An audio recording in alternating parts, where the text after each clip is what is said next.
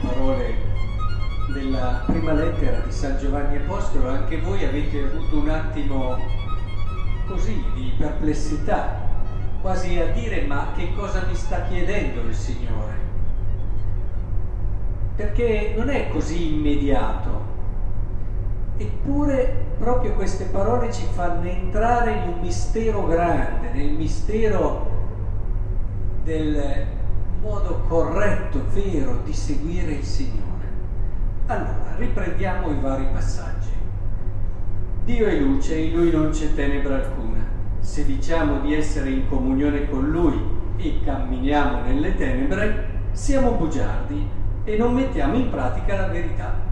Quindi la prima cosa è che se vogliamo davvero essere in comunione col Signore, dobbiamo evitare le tenebre, evitare ciò che ci allontana da Lui. Verrebbe da pensare evitare il peccato. Dico verrebbe da pensare perché poi se continuiamo a leggere ci dice esattamente il contrario, cioè ma se camminiamo nella luce come Egli è nella luce, siamo in comunione gli uni con gli altri, il sangue di Gesù ci purifica da ogni peccato. Continua. Ecco, se diciamo di essere senza peccato, inganniamo noi stessi e la verità non è in noi.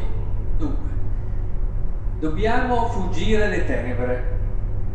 Però adesso ci dice, se però tu pensi di essere senza peccato, allora non sei nella verità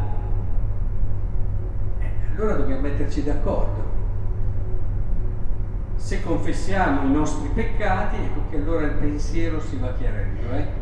Se confessiamo i nostri peccati, Egli è fedele e giusto, tanto da perdonarci i peccati e purificarci da ogni iniquità. Se diciamo di non avere peccato, facciamo di Lui un bugiardo e la sua parola non è in noi. Quindi, da una parte fuggire le tenebre, dall'altra però non pensiamo di essere senza peccato, perché se cominciamo a pensare di essere senza peccato siamo lontani dalla verità. Come siamo lontani dalla verità se seguiamo le tenebre? Eh, per questo vi dico, un po' di perplessità nasce. Figlioli miei, vi scrivo queste cose perché non pecchiate. Mm? Ma se qualcuno ha peccato abbiamo un paraclito presso il Padre, Gesù Cristo il giusto. Ma ha appena detto che tutti abbiamo peccato. È Lui la vittima di espiazione per i nostri peccati, non soltanto per i nostri, ma anche per quelli di tutto il mondo. Allora, dobbiamo spostare un po' la nostra testa da quella che è l'idea che abbiamo no? di santità, tra virgolette, quasi che la santità corrisponda a un perfezionismo eh, dove è assente ogni minimo sbaglio, ogni minimo errore, ogni minimo peccato o un volontarismo. La santità è l'amore. Qual è la cosa che può convivere con l'essere lontano dalle tenebre e allo stesso tempo essere fragili e peccatori? l'amore. L'amore è l'unico che riesce a comporre queste cose. Anzi, vi dirò di più, chi cerca di non sbagliare mai in una logica perfezionista eh, rischia di scivolare in un'idea di autosufficienza, di bravura personale, di superuomo. Mettete tutto quello che volete, di farisaica idea di giustizia.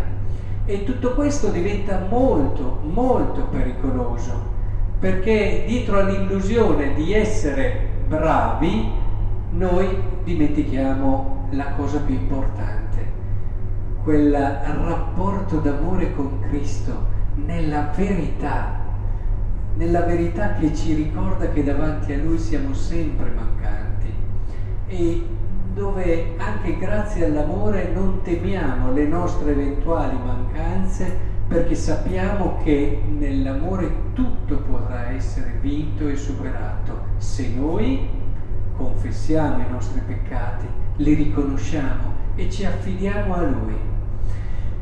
È quindi nell'amore che riusciamo a comporre questi apparenti contrasti, è nell'amore che riusciamo a desiderare quella verità che solo ci renderà liberi.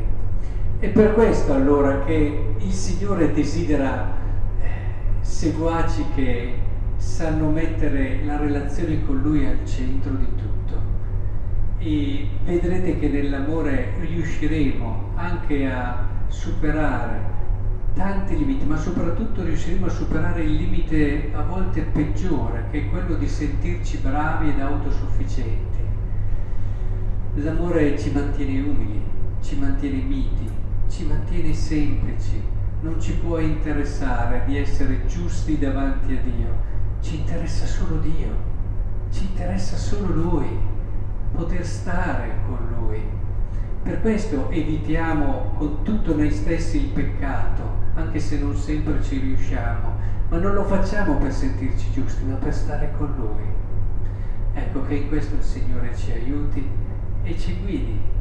È così bello essere seguaci di Cristo, perché ci fa scoprire cosa vuol dire essere liberi. E nella libertà troveremo la nostra dimensione di pienezza.